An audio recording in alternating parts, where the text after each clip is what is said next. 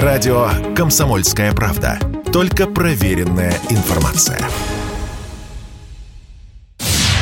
Торговые центры больше не сдают площади, а продают себя целиком, потому что не справляются и уходят в минус. Конечно, не все, но объем предложений по продаже таких объектов в этом году заметно вырос. С января по октябрь их стало больше на четырнадцать процентов, данные Авито недвижимости. Особенно это заметно в Санкт-Петербурге. Там показатель вырос в полтора раза. Всего по стране на продажу выставлено более двести ТЦ, сообщают в Российском совете торговых центров. И каждый второй, мол, под угрозой банкротства, пишут «Известия» со ссылкой на экспертов. Впрочем, оценки имеются разные. Да, отрасли сейчас непросто, но о риске столь массовых банкротств говорить пока рано, поделился с Радио КП вице-президент Союза торговых центров России, Беларуси, Казахстана Павел Люлин.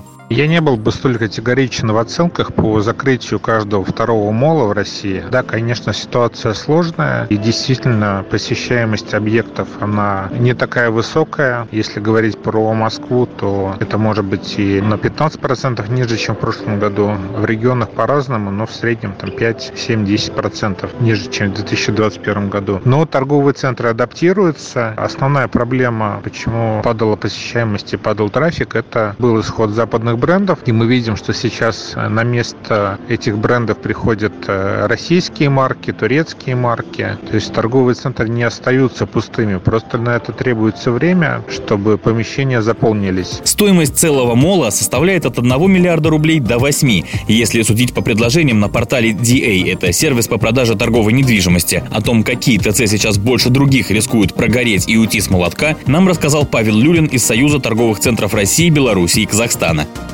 В первую очередь в зоне риска крупные суперрегиональные торговые центры, потому что традиционно у них был более качественный набор арендаторов, в том числе западные бренды были. И, конечно, сейчас они тяжелее переносят текущую ситуацию. Плюс большие молы строились на заемные средства, поэтому это дополнительная статья затрат на их содержание. Среди поводов к массовому закрытию ТЦ еще и развитие интернет-торговли, добавляют эксперты. Онлайн-сегмент российского ритейла активно рос всю пандемию и продолжает расти сейчас. Василий Кондрашов, Радио КП. Радио «Комсомольская правда». Никаких фейков, только правда.